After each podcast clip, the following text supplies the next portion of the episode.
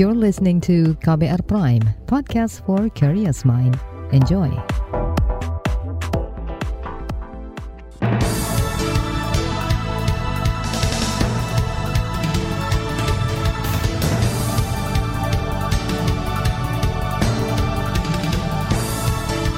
Selamat pagi saudara, senang sekali kami bisa menjumpai Anda kembali melalui program Buletin Pagi edisi Jumat 1 April 2022 bersama saya Naomi Liandra.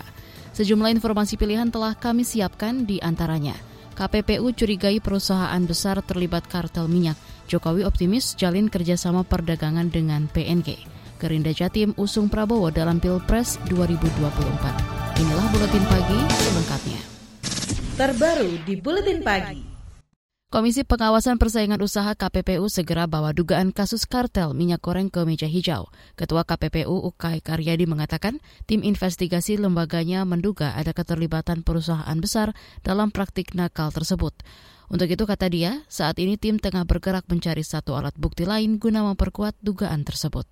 Kami panggil 44 pihak yang terdiri dari produsen minyak goreng hampir semuanya terutama yang besar-besar. Begitu juga distributor juga kami panggil diminta keterangan retail asosiasi perusahaan pengemasan minyak goreng dan juga instansi pemerintah. Dalam hal ini Kementerian Perdagangan untuk minta penjelasan terkait kebijakan pemerintah maupun dari Bea Cukai. Dan sudah menemukan satu alat bukti sehingga menaik ke penyelidikan. Kami tinggal mencari satu alat bukti lagi agar bisa dibawa ke persidangan.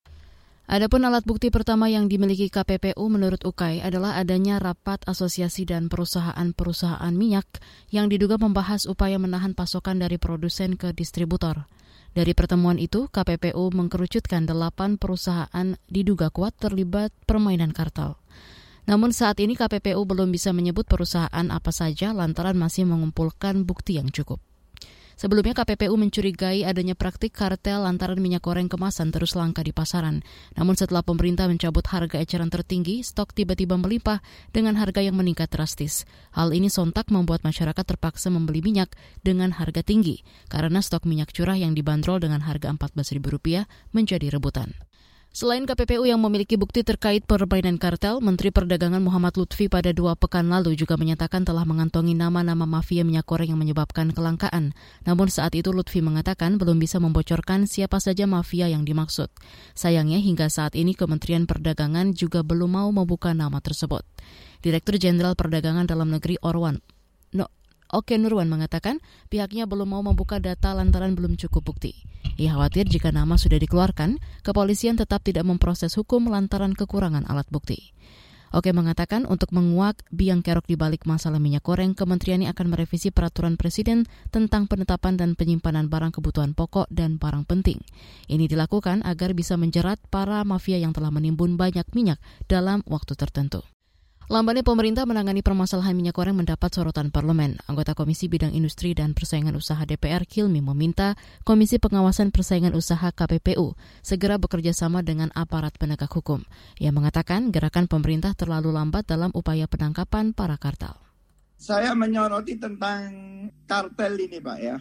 Bapak kan tadi menyampaikan bahwa kewenangan KPPU itu kan juga nggak besar gitu loh Pak. Dalam penyelidikan itu kan tidak bisa melakukan penggeledahan gitu loh. Apakah nggak bisa kerjasama dengan aparat kepolisian untuk bisa menjadikan uh, kartel kartel itu bisa jadi tersangka gitu loh Pak. Kilmi juga mengapresiasi langkah KPPU dalam menginvestigasi namun ia mengatakan perlu ada tindak lanjut seperti penggeledahan kepada para terduga untuk mendapat bukti tambahan. Sementara menurutnya, KPPU tidak memiliki kewenangan untuk menggeledah, maka dari itu dukungan kepolisian diperlukan agar pengungkapan kasus segera usai. Sementara itu, Kepala Satgas Pangan Polri Wisnu Hermawan Februanto mengatakan pihaknya telah berkoordinasi dengan pemerintah yang tengah berupaya menstabilasikan harga. Ia mengklaim saat ini stok minyak goreng nasional aman. Hanya saja distribusi belum merata di semua wilayah, bahkan di beberapa daerah stok minyak curah kosong. Contoh saja, ini contoh. Minyak goreng curah kok nggak ada di Bangka Belitung?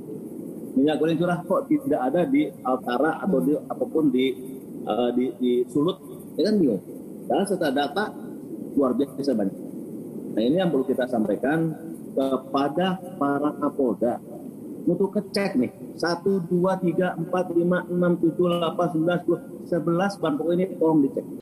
Saudara, pengamat ekonomi sekaligus Direktur Center of Economic and Law Studies, Selios Bima Yudhistira menilai persoalan minyak goreng tidak melulu soal tata niaga, namun juga terkait ekonomi politik. Bima menyebut hingga saat ini pemerintah belum mengumumkan siapa saja mafia di balik kelangkaan dan tingginya harga minyak goreng.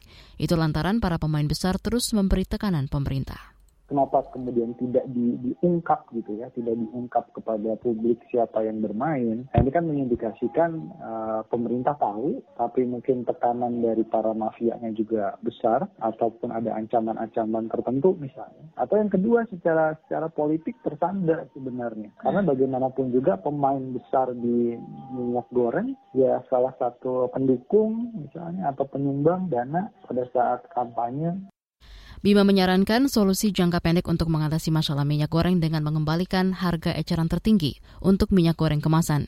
Menurutnya dengan melepas harga minyak goreng kemasan kepada mekanisme pasar, tentunya pengusaha akan mencari untung sebesar-besarnya, apalagi dalam momentum Ramadan saat ini. Selain itu, pemerintah harus tegas menegakkan aturan dan memberi sanksi pelanggaran distribusi minyak goreng. Saudara Jokowi optimis jalin kerjasama perdagangan dengan Papua Nugini. Informasi selengkapnya sesaat lagi, tetaplah di Buletin Pagi KBR. You're listening to KBR Pride, podcast for curious mind. Enjoy!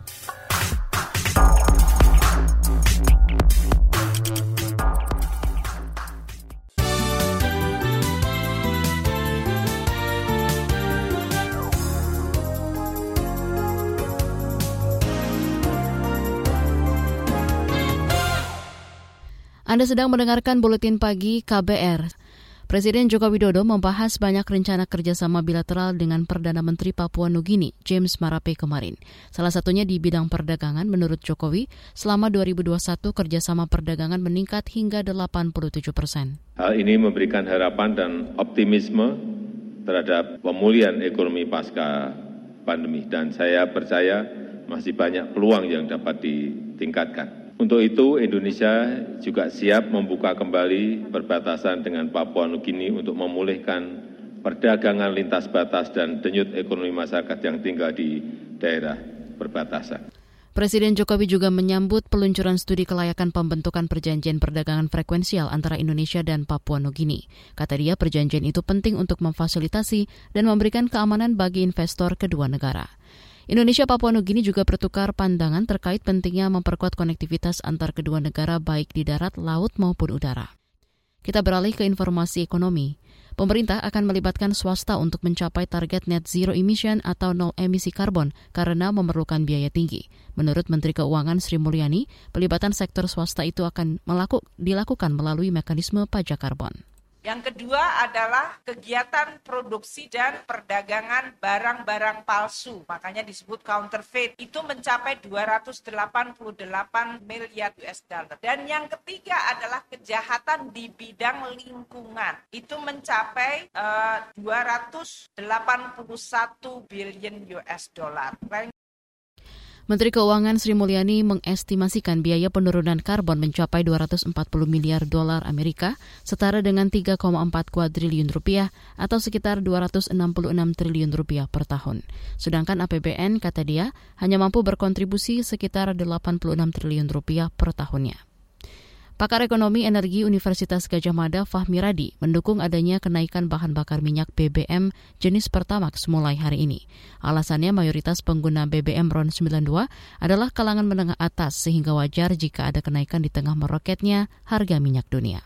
Salah satu indikator yang bisa digunakan menentukan berapa itu ya harga pertama yang dijual oleh SPBU asing yang mereka selalu melakukan penjualan setiap terjadi kenaikan harga minyak dunia tadi. Nah, di situ kan bervariasi dia. Maka menurut saya yang tepat berapa itu itu sekitar 14.000 sampai 16.000. Beralih ke informasi lain, Direktur Jenderal Mineral dan Batubara Minerba Kementerian Energi dan Sumber Daya Mineral Ridwan Jamaludin mengatakan, tahun ini pemerintah telah mencabut 2 ribuan izin usaha tambang IUP. Hal ini dilakukan mengikuti arahan Presiden Joko Widodo dalam upaya mengevaluasi tata kelola sumber daya alam. Di kolom bagian merah atau merah muda itu terdapat angka 2078. Itulah yang disampaikan oleh Bapak Presiden Joko Widodo pada tanggal 6 Januari 2022 yang lalu. Jadi di luar yang tidak menyampaikan RKAB 2078 ada 19 perusahaan yang tidak berkegiatan, 5 perusahaan karena cadangan habis, satu perusahaan karena pilot dan tiga perusahaan tidak melakukan investasi sesuai rencana semula. Menurut Dirjen Minerba ESDM Rituan Jamaludin, dari 2 ribuan izin tambang tersebut sebagian besar masih dalam proses pencabutan. Ia menjelaskan masalah terbanyak yang ditemukan di lapangan adalah penelantaran izin usaha dengan tidak membuat rencana kerja dan anggaran biaya tahunan atau RKAB. Untuk itu ia berharap pencabutan izin tambang bisa membuat sumber daya alam dikelola dan dimanfaatkan dengan lebih baik. Kita beralih ke informasi pandemi.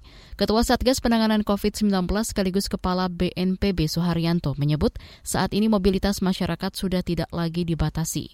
Akan tetapi ia mengingatkan tertib protokol kesehatan tetap menjadi kunci keamanan bersama dari penularan virus corona. Nah kalau kita batasi lagi terkait mobilitas, ini tentu saja juga berpengaruh kepada ekonomi karena untuk mobilitas itu tentu saja sudah tidak dibatasi lagi. Jawabannya adalah tentu saja menegakkan protokol kesehatan yaitu utamanya memakai masker dan vaksinasi. Suharyanto mengatakan mobilitas masyarakat kini kembali normal seperti sebelum pandemi terjadi. Kendati demikian, sampai saat ini penularan corona masih mengalami fluktuasi per kemarin. Tercatat sebanyak 3.332 kasus baru, bertambah dengan 89 kematian. Kita beralih ke berita mancanegara. Korea Selatan dan Amerika Serikat disebut akan kembali menyelenggarakan latihan militer besar-besaran bersama bulan depan di tengah meningkatnya ancaman Korea Utara. Dilansir dari Reuters, rumor ini beredar setelah sejumlah analis melihat pergerakan militer di sekitar semenanjung Korea. Namun belum ada konfirmasi latihan tersebut dari kedua negara itu. Sebelumnya propaganda Korea Utara meningkat sejak tahun lalu, di mana mereka terus menguji coba rudal balistik untuk memperkuat ketahanan. Kendati mendapat kecaman dari komunitas internasional, Korut tetap melakukan uji coba besar-besaran.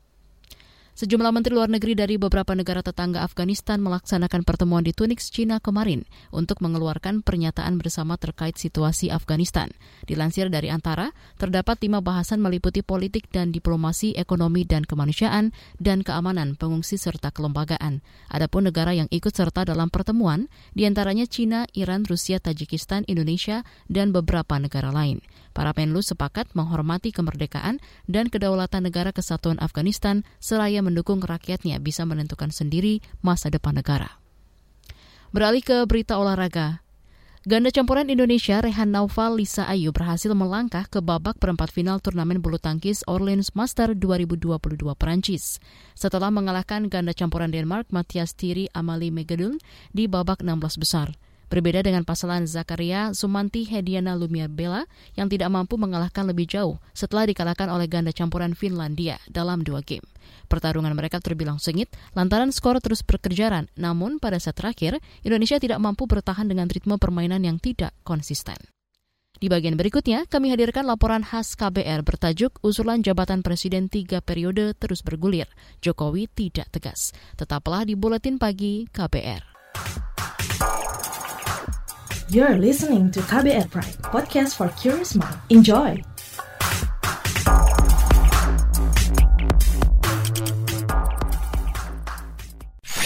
Commercial break. Commercial break.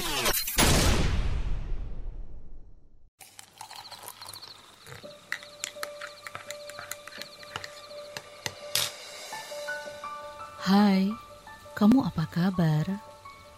Masih suka menikmati senja dan kopi, aku masih ingat kebiasaan kita.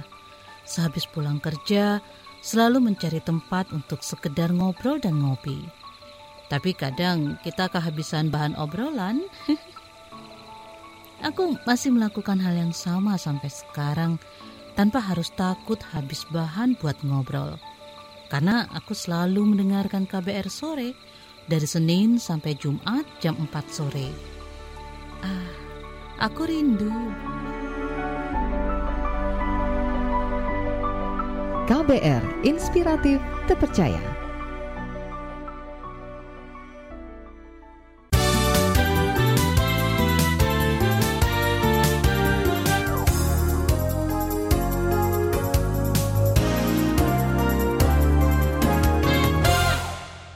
Anda masih bersama kami di Buletin Pagi KBR. Usulan perpanjangan masa jabatan Presiden Joko Widodo menjadi tiga periode terus bergulir dan semakin luas. Ada sejumlah pihak yang mendukung rencana dan terus menggaungkan isu itu ke publik, namun usulan ini juga menuai banyak kritik dan penolakan karena jelas melanggar konstitusi. Selengkapnya simak laporan yang disusun jurnalis KBR Astri.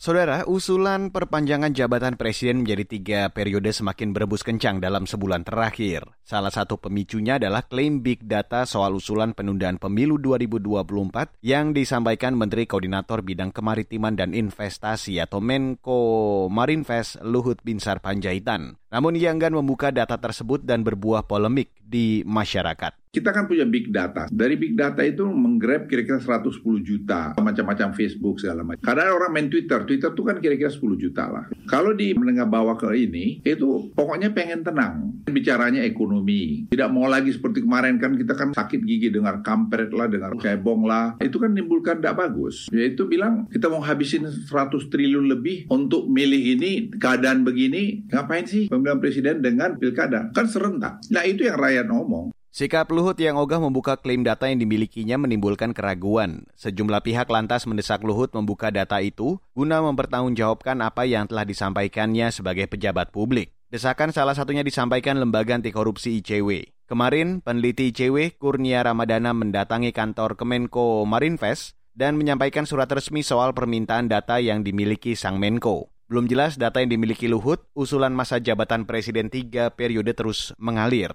Kali ini datang dari Asosiasi Pemerintah Desa Seluruh Indonesia atau APDESI. Dalam acara silaturahmi nasional APDESI di Istora Senayan pekan ini, sejumlah anggota organisasi kepala desa itu meneriakan Jokowi tiga periode. Di acara tersebut, Presiden Joko Widodo turut hadir.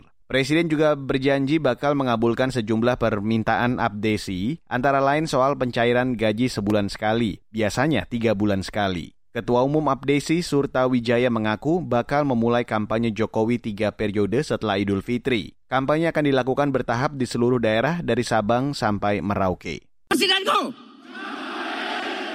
Yang gak berdiri gua supaya tujuh turunan tuh tanyakan loh. Presidenku, bangun! Begitu baru pemimpin desa. Dalam struktur kepengurusan Abdesi, Menko Luhut duduk sebagai Ketua Dewan Pembina. Usai acara tersebut, diketahui fakta bahwa ada dua organisasi Abdesi. Satu, organisasi terdaftar di Kemendagri, satu lagi terdaftar di Kemenkumham, dan diketuai Arifin Abdul Majid. Abdesi Kubu Arifin menolak dukungan Jokowi tiga periode. Mengutip Tempo, Arifin menyebut Abdesi pimpinan Surta belum terdaftar di Kemenkumham. Karena itu ia menyesalkan Jokowi justru hadir di acara organisasi yang belum terdaftar. Di luar polemik dualisme Abdesi, Presiden Joko Widodo kembali menanggapi soal isu tiga periode jabatan presiden di sela-sela kunjungannya ke Jawa Tengah. Dia menegaskan semua pihak harus taat pada konstitusi yang sudah jelas mengatur soal masa jabatan presiden yakni dua periode yang namanya keinginan masyarakat, yang namanya teriakan-teriakan seperti itu kan sudah sering saya dengar. Tetapi yang jelas konstitusi kita sudah jelas. Kita harus taat, harus patuh terhadap konstitusi. Pernyataan itu disampaikan Jokowi menjawab pertanyaan atau teriakan sejumlah pihak soal masa jabatan presiden tiga periode. Hal tersebut terjadi saat perjalanan dari Bandara Internasional Yogyakarta menuju Pasar Baledono di Kabupaten Purworejo hingga Pasar Rakyat di Kabupaten Magelang. Pakar Hukum Tata Negara Refli Harun menilai usulan isu tiga periode ini muncul karena Presiden Jokowi dan Istana bermain api. Gerakan-gerakan ini berbahaya ya bagi Republik ini kalau tidak segera di stop oleh pemerintahan Presiden Jokowi sendiri. Karena gaya mobilisasi seperti ini pasti akan berbenturan dengan suara murni rakyat, a genuine voice ya. Artinya masyarakat atau rakyat yang tidak punya kepentingan apa-apa dan tentu hanya ingin melihat demokrasi tumbuh dan berkembang secara baik, konstitusi dihormati dan lain sebagainya. Penolakan usulan itu juga diserukan Koalisi Masyarakat Sipil Kawal Pemilu 2024. Salah satunya Perkumpulan untuk Pemilu dan Demokrasi atau Perludem. Direktur Eksekutif Perludem Horunisa Nur Agustiati menyatakan penundaan pemilu 2024 adalah pelanggaran amanat konstitusi. Kalau menurut kami tidak ada alasan yang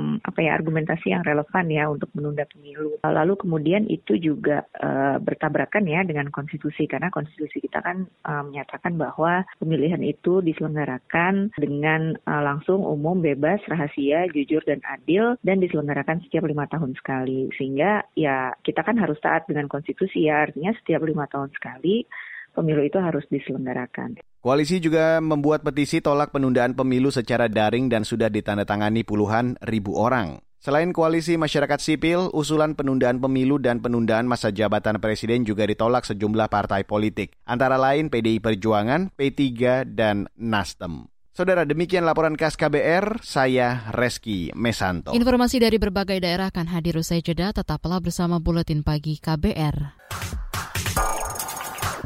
You're listening to KBR Pride, podcast for curious mind. Enjoy!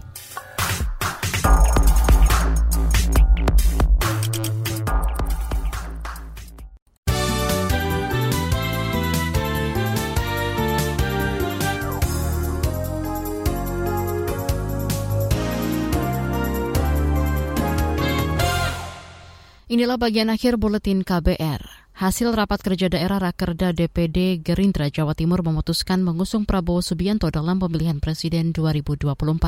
Sekretaris DPD Gerindra Jatim Karisma Febriansyah mengatakan pihaknya telah melakukan konsolidasi di akar rumput guna menghidupkan mesin politik partai. Rapat kerja daerah Provinsi Jawa Timur, Partai Gerindra Provinsi Jawa Timur kali ini adalah suatu langkah kami untuk membulatkan tekad bahwa di tahun 2024 nanti Bapak Haji Prabowo Subianto kembali maju sebagai calon presiden. Sekretaris DPD Gerindra Jatim Karisma Febriansyah mengatakan dukungan kepada Prabowo terus diberikan setelah mempertimbangkan banyak hal, di antaranya melihat hasil berbagai survei yang menempatkan Menteri Pertahanan itu di posisi teratas, serta dianggap berkinerja baik selama tergabung dalam Kabinet Jokowi. Satu anggota TNI beserta istrinya tewas setelah diserang kelompok kriminal bersenjata KKB di Pos Ramil Kabupaten Yalimo, Papua kemarin. Juru bicara Polda Papua Ahmad Mustafa Kamal menjelaskan peristiwa itu terjadi pagi hari.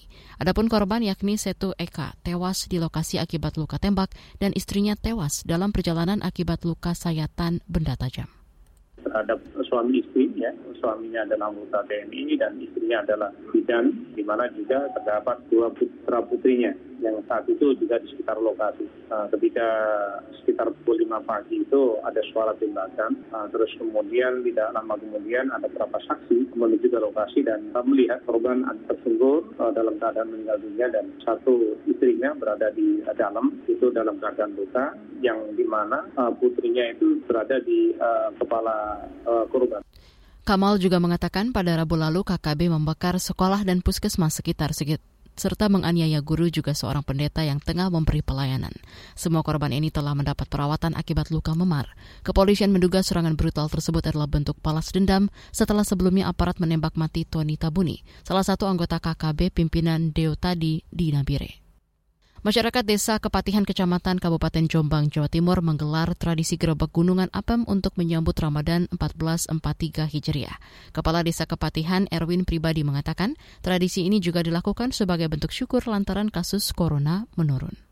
Ini memang e, sengaja saya mengizinkan atas inisiatif warga masyarakat untuk mengadakan e, kirap apem, kue apem. E, kenapa saya izinkan? Karena mengingat e, desa kepatian ini untuk vaksin dosis 3 sudah mencapai kisaran angka 80%. Jadi atas pertimbangan tersebut, makanya saya izinkan mereka melakukan pawai atau arah-arahan apem. Dan tentu ini juga dalam rangka menyambut Ramadan tahun 2020. Kegiatan ini kata Erwin dilakukan dalam beberapa rangkaian, yakni melakukan kirap keliling desa. Setelah sampai pada titik akhir, masyarakat dipersilakan untuk berebut dan mengambil sebanyak mungkin kue apem yang disediakan. Rencananya kegiatan ini akan rutin dilakukan setiap tahun sebagai bentuk sedekah desa. Informasi tadi menutup jumpa kita di Buletin Pagi hari ini. Pantau juga informasi terbaru melalui kabar baru, situs kbr.id, Twitter kami di akun @beritaKBR, serta podcast di alamat kbrprime.id.